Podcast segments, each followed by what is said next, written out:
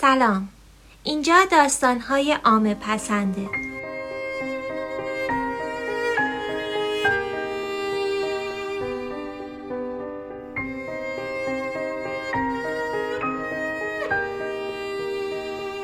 آوای فاخته قسمت هشتم.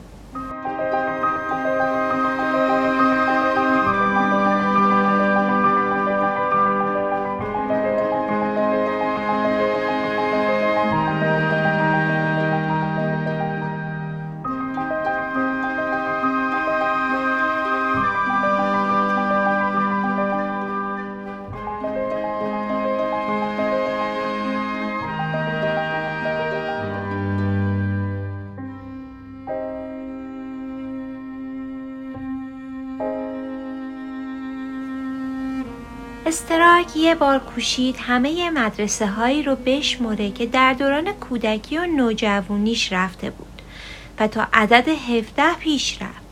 هرچند که احتمال می‌داد چند تاشون رو از قلم انداخته باشه. دوره کوتاهی رو نیز به حساب نیاورده بود.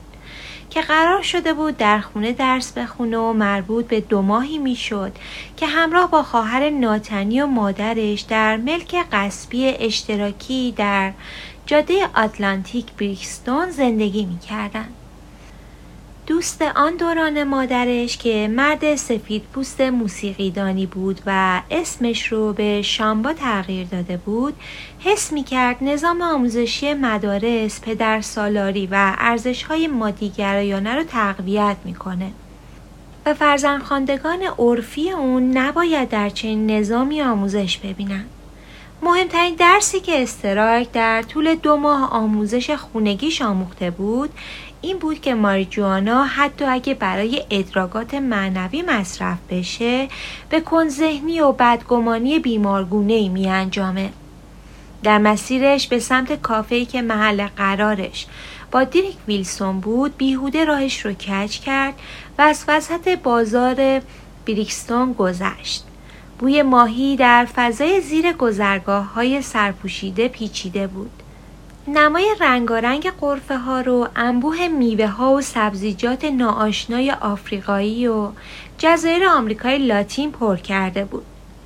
قصابی های گوشت حلال اینجا و اونجا به چشم میخوردن و آرشگاه های متعدد به پسترهای بزرگی از گیسوان حلقه حلقه چشمگیر آراسته بودند. و سرهای یونولیتی سفید با کلاهگیزهایی بر روشون در ویترین ها خودنمایی می‌کردن. این صحنه ها استراک رو به 26 سال پیش برد. به ماهایی که با لوسی به پرس زنی در خیابان های بریکستون گذرونده بودند و در تمام این مواقع مادرش و شامبا روی کوسنهای چرک خونه قصبی اشتراکیشون خوابالوده میلمیدن و به طور ابهامآمیزی درباره مفاهیم معنوی مهمی گفتگو می‌کردن که باید بچه ها رو بر اساسشون تربیت می‌کردن. لوسی به شدت دوست داشت موش رو مدل دختران بومی غربی درست کنه. در خودرو سواری طولانیشون موقع بازگشت به سنت ماویز که نقطه پایانی بر زندگیشون در بیرکستون بود لوسی از عقب خودروی موریس ماینر دایتد و زندای جوان براشون توضیح داد که از ته دل دوست داره موهاش رو با مهره ببافه. استراک به یاد می آورد که زندای جوان با وجود اخمش که در آینه خودرو نمایان بود در کمال خونسردی موافقت کرد و گفت که مدل موی قشنگیه.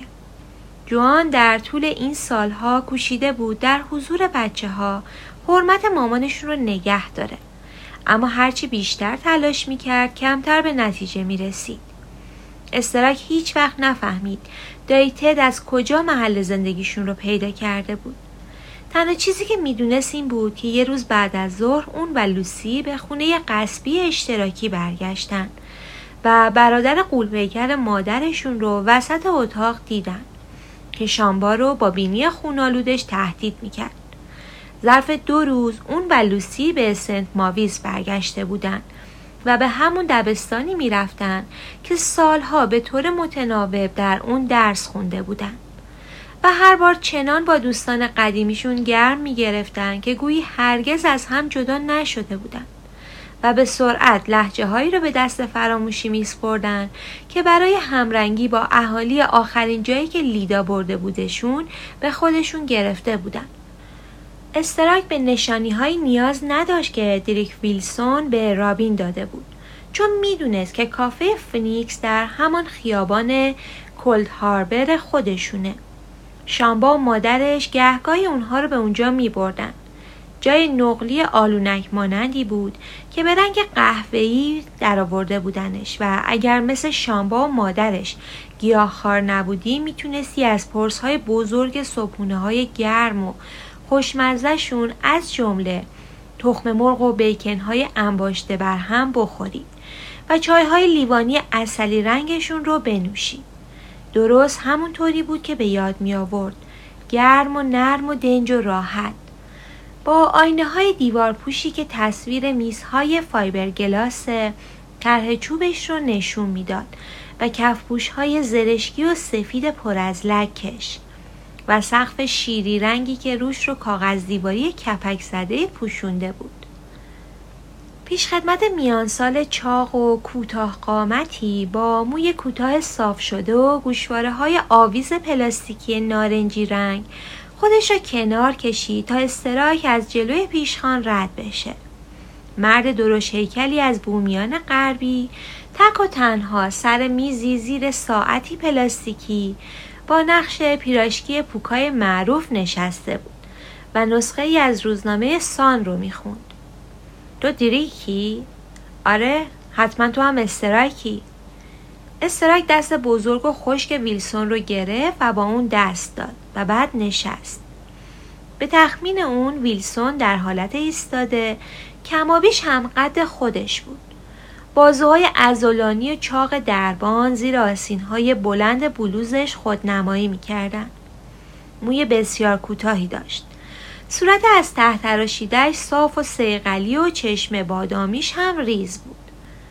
استرایک با نگاهی به فهرست خوراکی های نصب شده بر دیوار پشتی که اون رو با خط خرچنگ قورباغه نوشته بودن پیرشکی و پوره سفارش داد. و از این فکر خوشحال بود که می‌تونه 75 پوند رو به فهرست هزینه ها اضافه کنه. ویلسون گفت پیرشکی و پوره اینجا خیلی عالیه لحجه ملایم آهنگینی که ویژه اهالی منطقه کارایی بود و لحجه لندنیش حال و هوای شادی می‌داد. صداش بم و آروم و خوش آهنگ بود. استرای با خود فکر کرد که حضورش با لباس نگهبانی به شدت می‌تونه مایه قوت قلب باشه. خیلی ممنون که با هم قرار گذاشتی. خیلی لطف کردی. جان بریستو از نتیجه بازپرسی درباره خواهرش راضی نیست. منو استخدام کرده که یه نگاه دیگه به شواهد بندازم ویلسون گفت آره می‌دونم استرایک با حالتی عادی پرسید چقدر بهت داد که با من حرف بزنی ویلسون چند بار پلک زد و بعد با دهان بسته خنده ای تو گلو کرد که آمیخته به احساس گناه بود و گفت 25 چوب. اگه باعث بشه حال بهتری پیدا کنه چه اشکالی داره؟ اینکه چیزی رو عوض نمی‌کنه. دختره خوشو کشته اما هرچی دلت می‌خواد بپرس مشکلی نیست. ویلسون صفحه روزنامه سان رو بست بالای صفحه اولش عکسی از گوردون بران با پف کیسه مانند زیر چشمهای خستش به چشم می‌خورد. استراک دفتر یادداشتش رو باز کرد و اون رو کنار بشقابش گذاشت و گفت تو همه چی رو برای پلیس گفتی اما بعد نیست از زبون خودت هم بشنوم که اون شب چه اتفاقی افتاد. باشه اشکال نداره. راستی کیارن کلواس هم ممکنه بیاد.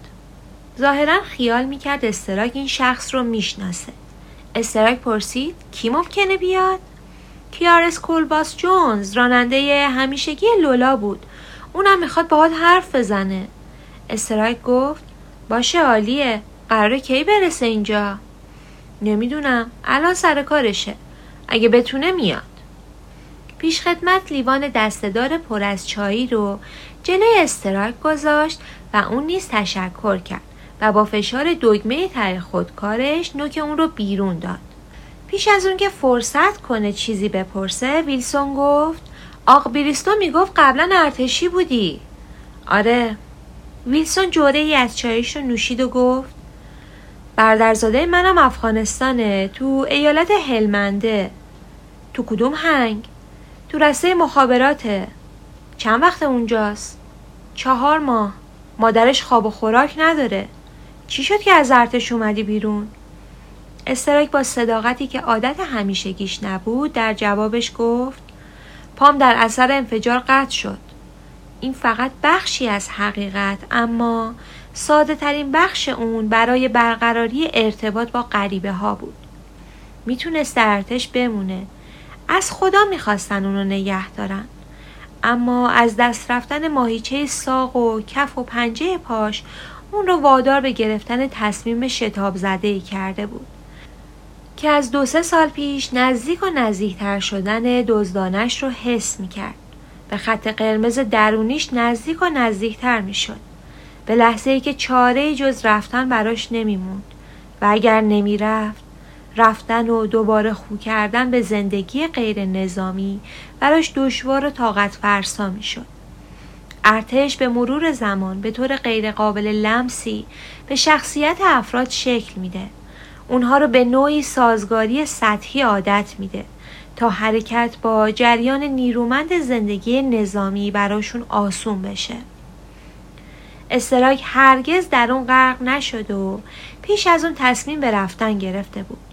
اما باز هم وقتی به یاد بخش بازرسی ویژه میافتاد چنان شور و علاقه در دلش موج می‌زد که حتی قطع شدن نیمی از پاش هم در اون تأثیری نداشت. چه خوب می‌شد اگر به یاد آوردن شارلوت هم دلش رو لبریز از چنین احساسات خالص و بیقلاقشی می‌کرد. ویلسون با تکان ملایم سرش نشون داد که وضعیت اون رو درک کرده. با صدای بمش گفت خیلی سخته.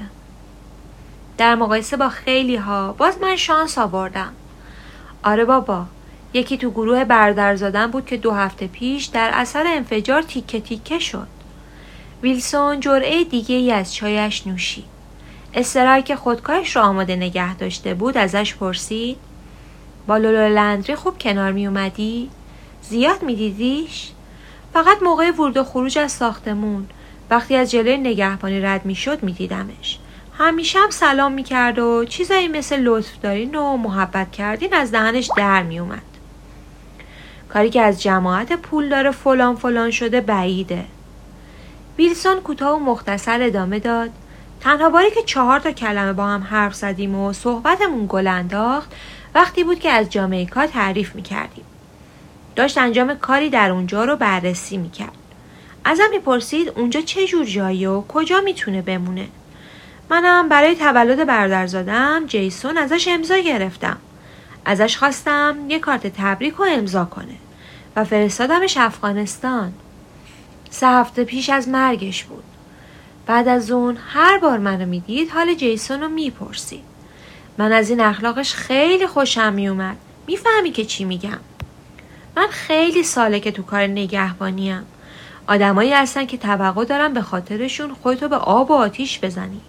اما به خودشون زحمت نمیدن. اسمتو به ذهنشون بسپرن آره بابا دختر خیلی خوبی بود. پیراشکی و پوره استراحه که بخار از اون بلند می‌شد از راه رسید. دو مرد لحظه به احترام بشقاب پر از غذا سکوت کردند و با لذت به اون چشم دوختن. استراحی که دهنش آب افتاده بود کارد و چنگالش رو برداشت و گفت می‌تونی برام تعریف کنی اون شبی که لولا مرد چه اتفاقی افتاد؟ اون شب چه ساعتی از خونه رفت بیرون؟ نگهبان در فکر رفت و آسین بلوزش رو بالا زد و ساعد دستش رو خارون. چشم استرایک به سلیب ها و حروف اول اسم خالکوبی شده بر دستش افتاد. ویلسون گفت فکر کنم ساعت هفت شده بود.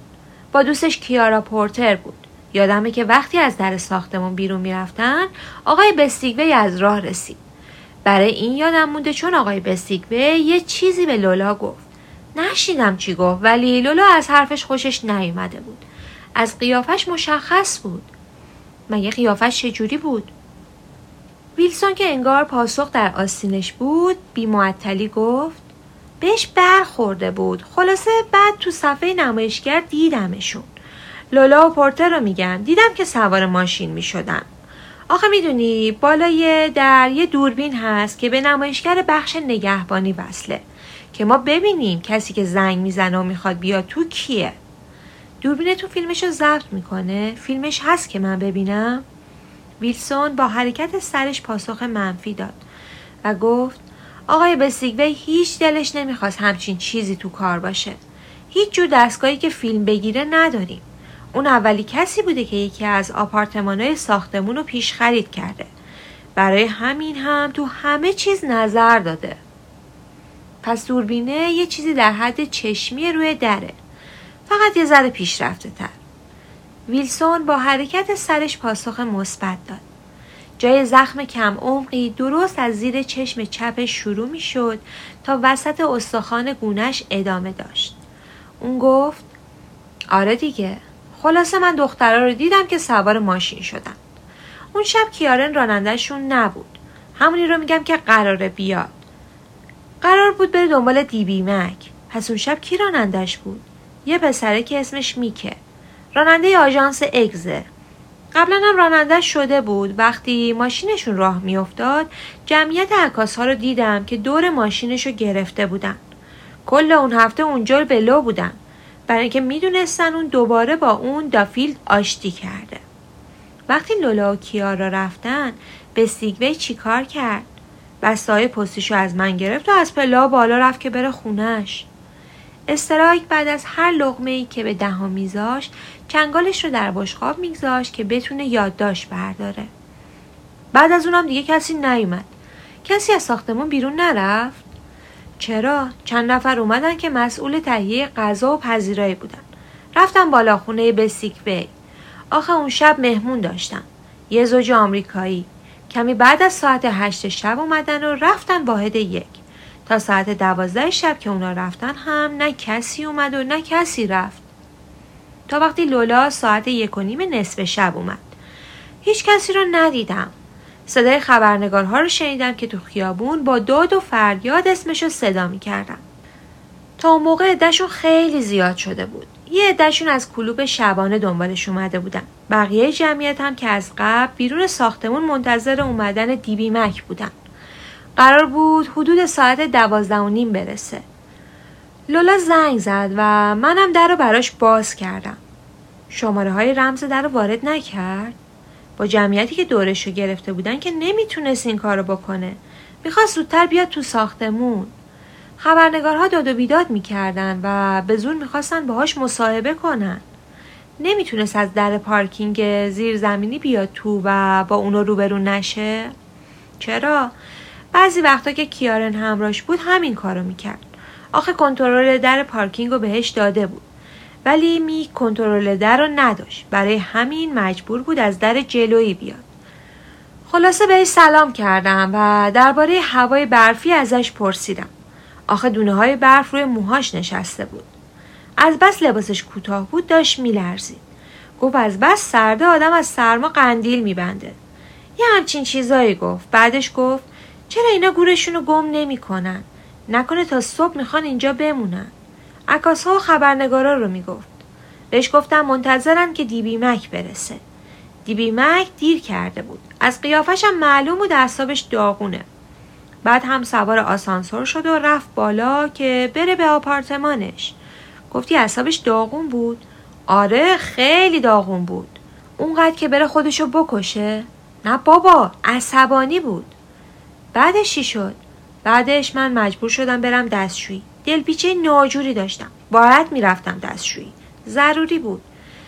مریضی رابسونو گرفته بودم. اونم برای دلدردش نیومده بود سر کار. شاید حدود 15 دقیقه تو دستشویی موندم. چاره دیگه هم نداشتم. هیچ وقت اینجوری دل و رودم به هم نپیچیده بود. هنوز بیرون نیومده بودم که صدای جیغ و داد بلند شد. بیلسون حرفش رو تحصیل کرد و گفت نه اول صدای گرام بلندی به گوشم خورد. صدای خیلی بلندی بود که از فاصله دور شنیدم. بعدها فهمیدم که احتمالا صدای لولا بوده که محکم افتاده زمین. تازه اون وقت بود که صدای جیغ و داد اومد و هی بلند و بلندتر شد. و متوجه شدم که از سمت پله ها داره نزدیک و نزدیکتر میشه. برای همین شلوارم کشیدم بالا و دویدم اومدم تو لابی و خانم بسیکوی رو دیدم که فقط یه لباس خواب نازک تنش بود. و مثل دیوونه ها جیغ می‌زد و مثل بیدم میلرزید گفت لولا مرده و مردی که تو آپارتمانش بوده از بالکن هلش داده پایین. بهش گفتم همونجا بمونه و خودم دویدم از در رفتم بیرون. دیدم بله خودشه. با صورت افتاده بود رو برفهای وسط خیابون. ویلسون جوره ای از چایش نوشید و در حالی که همچنان لیوان دستدار رو در دست بزرگش تاب می‌داد در ادامه حرفش گفت نصف جمجمش خورد شده بود و فرو رفته بود. برفهای دور سرش غرق خون بودم حدس می‌زدم گردنش هم شکسته باشه که راستی راستی هم شکسته بود. بوی شیرین و شبه ناپذیر مغز انسان بینی استراک رو پر کرد. بارها این بو رو احساس کرده بود. چیزی نبود که از یادش بره. ویلسون ادامه داد. به دو برگشتم تو ساختمون. خانم بستیگوی و شوهرش هر دو تو لابی بودن. مرده داشت تقلا می‌کرد لباس تن زنش کنه و بپردش بالا. زنم که یه سره جیغ و داد می‌کرد. بهشون گفتم به پلیس تلفن کنن و حواسشون به در آسانسور هم باشه. مبادا مرده بخواد با آسانسور بیاد پایین. هل هلکی دست کلید ساختمون رو از اتاق پشت بخش نگهبانی آوردم و از پله ها دویدم بالا. هیچ کس تو راپله نبود. در آپارتمان لولا رو باز کردم. استراک به میان حرفش پرید و گفت به فکرت نرسید برای دفاع از خودت یه چیزی با خودت ببری. هرچی باشه با این فکر که یکی اونجا هست داشتی می‌رفتی بالا. اونم کسی که تازه یه زن کشته بود. اندکی درنگ کرد درنگی طولانی تر از بارهای قبل. بعد گفت فکر نمی کردم چیزی لازم داشته باشم. فکر می کردم بدون هیچ مشکلی می‌تونم بگیرمش. کیو بگیری؟ ویلسون آهسته گفت دافیلدو. فکر می کردم دافیلد اون بالاست. چرا همچین فکری می کردی؟ احتمال می‌دادم وقتی دستشویی بودم اومده باشه تو. اون شماره رمز در و بلد بود. فکر کردم حتما اومده و رفته بالا. لولا هم در رو براش باز کرده که بره تو. قبلا هم صدای دعواشون رو شنیده بودم. صدای دافیلد و موقع عصبانیت شنیده بودم. آره خلاصه فکر می‌کردم اون هلش داده. اما وقتی به آپارتمانش رسیدم هیچ که اونجا نبود. تو همه اتاقا رو نگاه کردم حتی تو کمدها رو هم دیدم. ولی هیچکی نبود. پنجره های اتاق پذیراییش چهار تا هم باز بود. اون شب درجه هوا زیر صفر بود. پنجره ها رو نبستم و به هیچ چیزی دست نزدم. اومدم بیرون و دکمه آسانسور رو زدم. بلا فاصله در آسانسور باز شد. هنوز تو همون طبقه بود. توشم خالی بود. بعد از پله ها دویدم پایین. وقتی از جلوی خونه بسیگوی رد شدم با زنش تو آپارتمانشون بودن صداشون رو میشنیدم. زنش هنوز داشت جیغ و داد می‌کرد و به سیگوی سرش داد می‌زد. هنوز نمی‌دونستم به پلیس تلفن زدن یا نه. از روی میز نگهبانی تلفن همراهم رو برداشتم و دوباره از در ورودی رفتم بیرون. پیش لولا. آخه خب دلم نمی اومد تنهاش بذارم. تو خیابون. می‌خواستم به پلیس زنگ بزنم و مطمئن بشم که میان. اما قبل از اینکه حتی شماره نه روی گوشیم رو بگیرم صدای آژی رو شنیدم. زود خودشون رو رسونده بودن. بسیگوی با زنش بهشون زنگ زده بودن نه؟ آره خود بسیگوی زنگ زده بود. دو تا افسر پلیس با خودروی سیاه و سفیدشون از راه رسیدن. که اینطور یه نکته هست که می‌خوام کاملا برام روشن بشه وقتی خانم بسیگوی گفت یه مرد طبقه بالاست تو حرفشو باور کردی؟ ویلسون گفت آره چرا؟ ویلسون اخ می کرد و در فکر رفت و نگاهش از بالای شونه راست استرایک به خیابون خیره موند. استرایک پرسید تو این مرحله درباره جزئیاتش هیچی بهت نگفته بود درسته؟ مثلا نگفته بود که وقتی صدای این مرد رو شنید داشت چی کار می‌کرد؟ هیچ توضیحی نداد که چرا ساعت دو صبح بیدار بوده؟ ویلسون گفت نه اون هیچ وقت از اینجور توضیح ها به هم نمی‌داد. اما بذار بگم رفتارش چجوری بود. مثل روانی ها شده بود. مثل بید میلرزید و یه سره می‌گفت یه مرد اون بالاست. اون انداختش پایین. از ترس داشت زهره ترک می‌شد. ولی کسی اونجا نبود. به جون بچه هام راست میگم. تو خونش که کسی نبود. تو راپله هم نبود کسی. پس اگه مردی اونجا بود کجا رفته بود؟ استراک دوباره ذهنش روی اون شب تاریک برفی و جنازه افتاده بر کف خیابون متمرکز شده بود به اون گفت خب پس پلیس اومد. بعدش چی شد؟ خانم بستیگوی همین که ماشین پلیس رو از پنجره دید دوباره با رب دو شام برگشت اون پایین. شوهرش هم دنبالش میدوید. زنه تو اون هوای برفی اومد بیرون تو خیابون و جلوی مامورای پلیس شروع به داد و قال کرد که یه قاتل تو ساختمونه. کم کم چراغ همه خونه ها داشت روشن می‌شد. مردم از پنجره بیرون رو نگاه می‌کردن. نصف اهالی خیابون بیدار شده بودن. مردم از خونه هاشون می اومدن بیرون تو پیاده رو. یکی از مامورها پیش جنازه موند و با بیسیمش تماس گرفت که مامورهای بیشتری بفرستن. اون یکی مامور هم با ما اومد تو ساختمون. با من و بسیکوی و زنش. به بسیکوی و زنش گفت که برگردن به آپارتمانشون و منتظر بمونن. بعد از من خواست که همه جای ساختمون رو نشونش بدم با هم دوباره رفتیم طبقه آخر. در خونه لولا رو براش باز کردم. همه جای خونه و پنجره باز و نشونش دادم. همه جای خونه رو گشت. آسانسور رو نشونش دادم که هنوز طبقه لولا مونده بود. بعد با هم از پله ها برگشتیم پایین. درباره طبقه وسط ازم پرسید. منم با دست کلید ساختمون درش رو براش باز کردم. وقتی رفتیم تو همه جا تاریک بود و صدای آژیر دزدگیر بلند شد.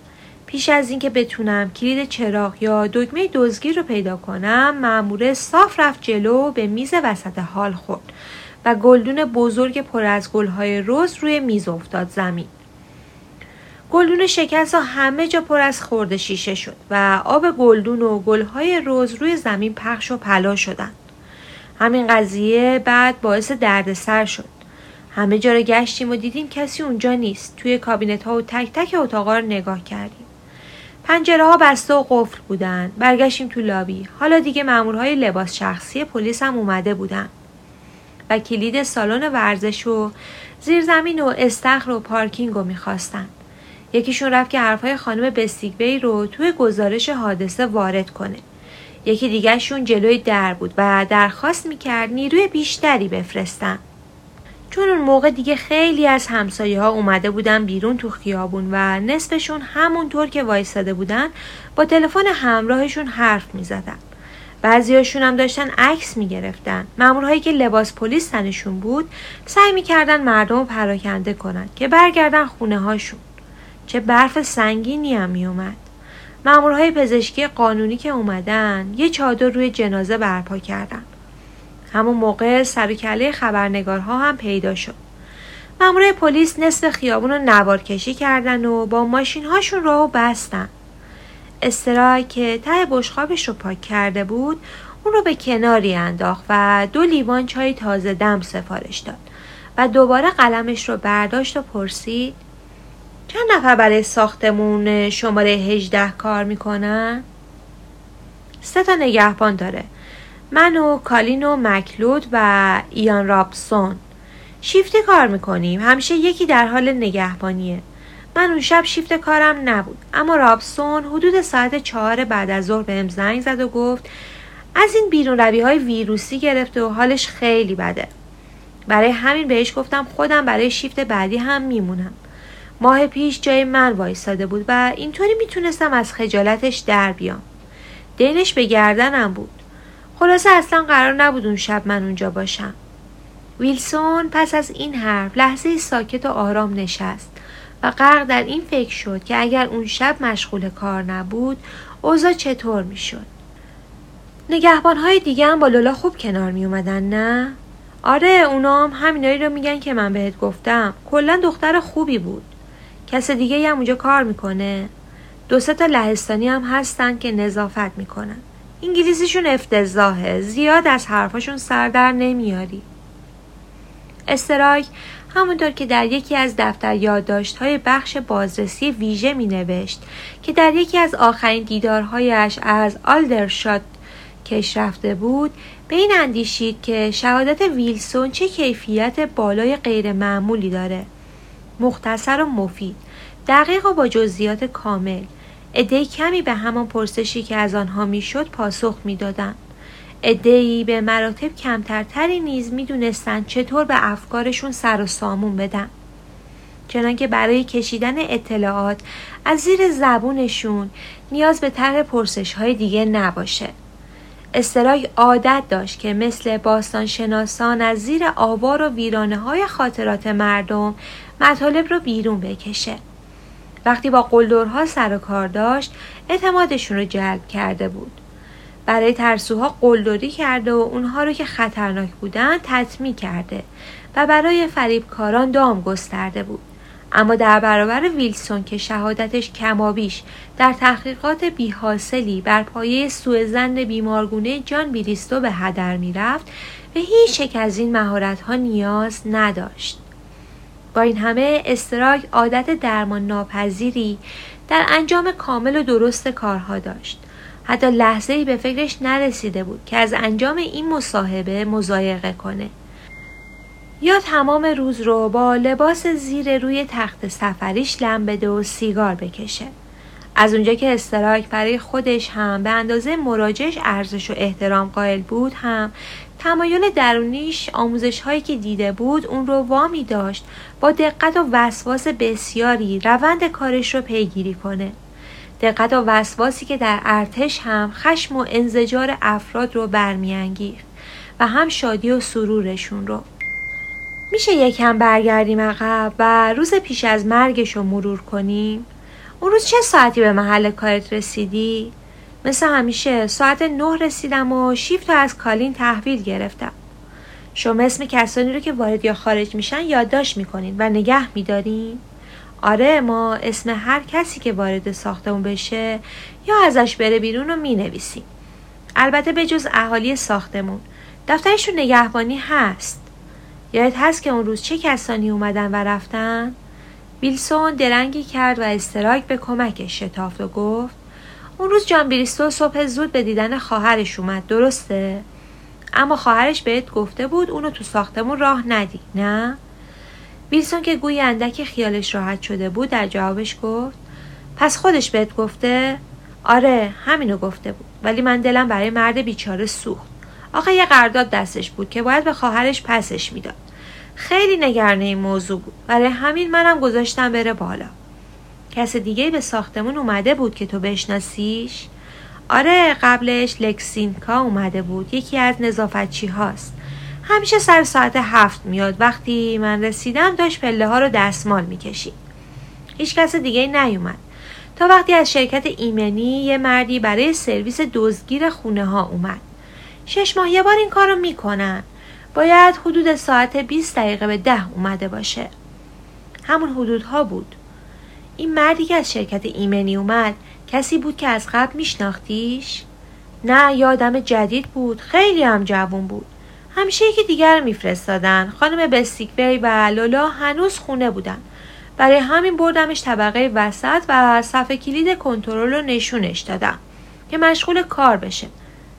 وقتی اونجا بودم و داشتم جعبه فیوز و دگمه آژیر استراری رو نشونش می‌دادم لولا رفت بیرون. تو خودت دیدیش که رفت؟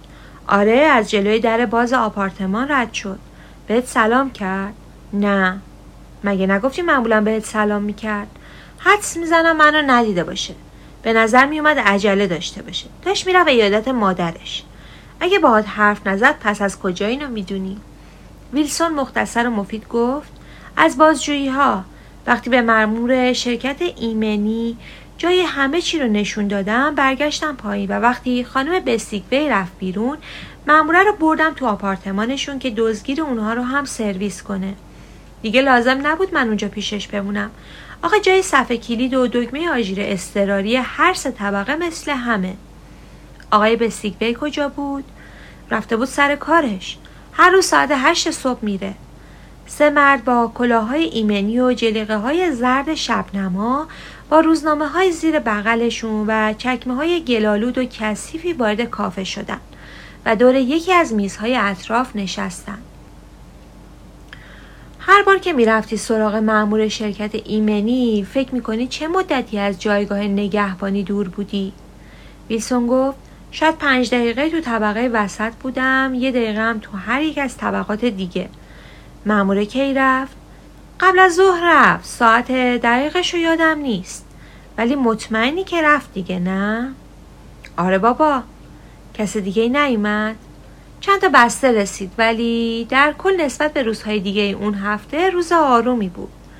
روزهای دیگه اون هفته سرتون شلوغ بود؟ آره چون قرار بود دیبی مک از لس آنجلس بیاد. تو ساختمون خیلی برو بیا بود. یه عده از کارکنان شرکت تهیه و تولیدشون یه سره در رفت آمد به واحد دو بودن.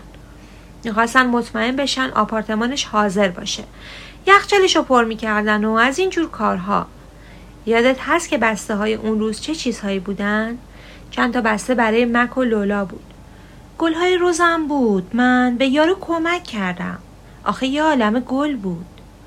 ویلسون دست های بزرگش رو از هم باز کرد تا بزرگی اون رو نشون بده و ادامه داد. یه گلدون بود این هوا که با هم گذاشتیمش روی میز تو راهرو واحد دو. همون گلدونی بود که شکست. گفتی باعث دردسر شد؟ مگه چی شد؟ آقای بستیگوی اونو برای دیوی مک فرستاده بود و وقتی شنید داغون شده قاطی کرد. مثل دیوونه ها هوار هوار می‌کرد. کی این کارها رو کرد؟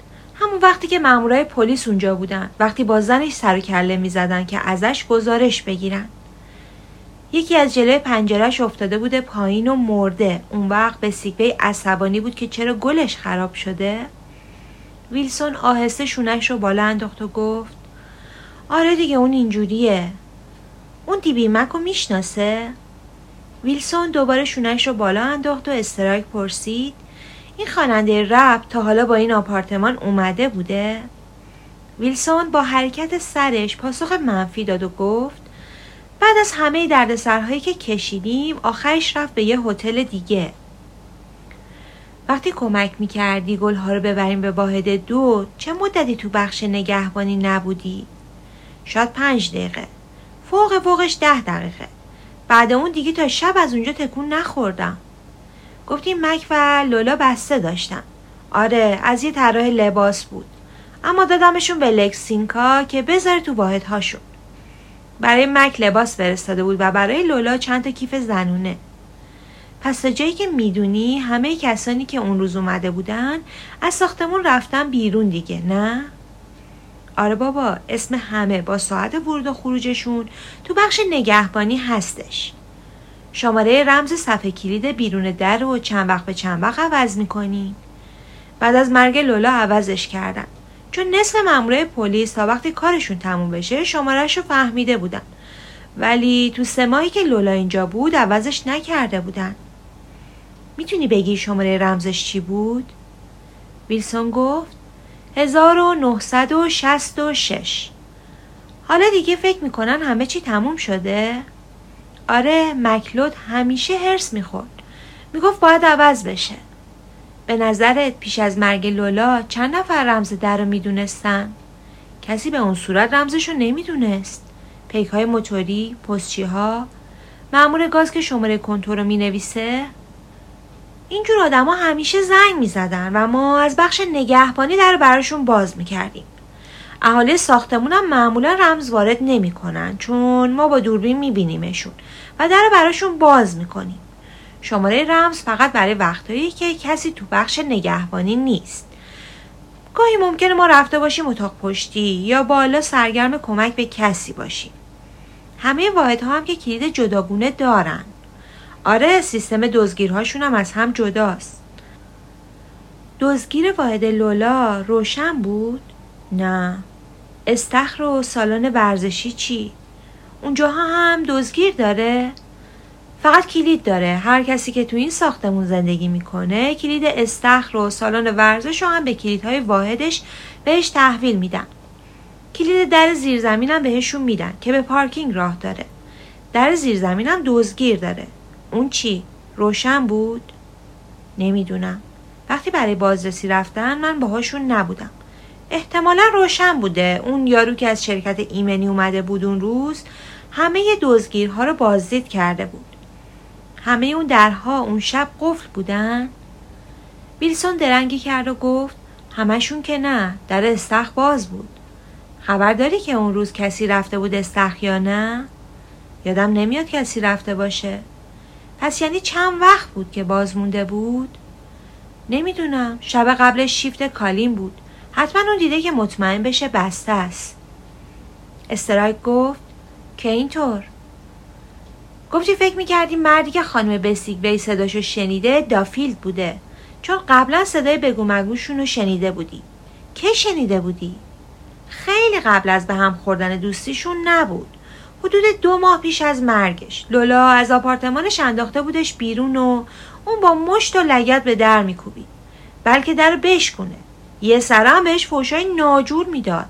من رفتم بالا که از ساختمون بندازمش بیرون. به زور متوسل شدی؟ نیازی نبود. تا چشمش به من افتاد جلو پلاسش رو جمع کرد و آخه لوله کفشا و پالدوش هم پرد کرده بود بیرون. خلاصه بند و بساتش رو برداشت از کنارم رد شد و رفت. چت کرده بود. آخه چشش مات مات بود. صورتش خیس عرق بود. تیشرتش چرک و پر از لکه بود.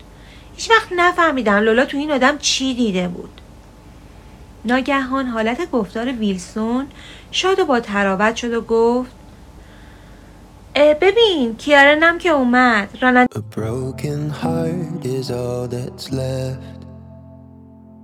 I'm still fixing all the cracks.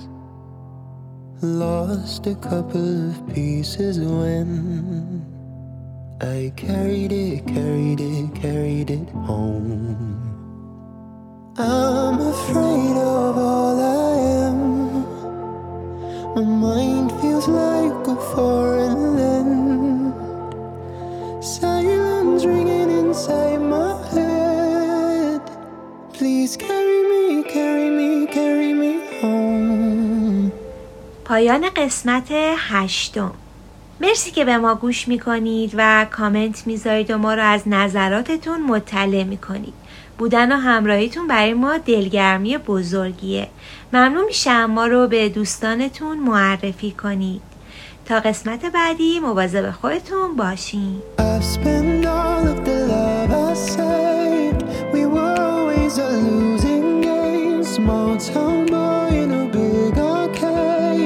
Get me off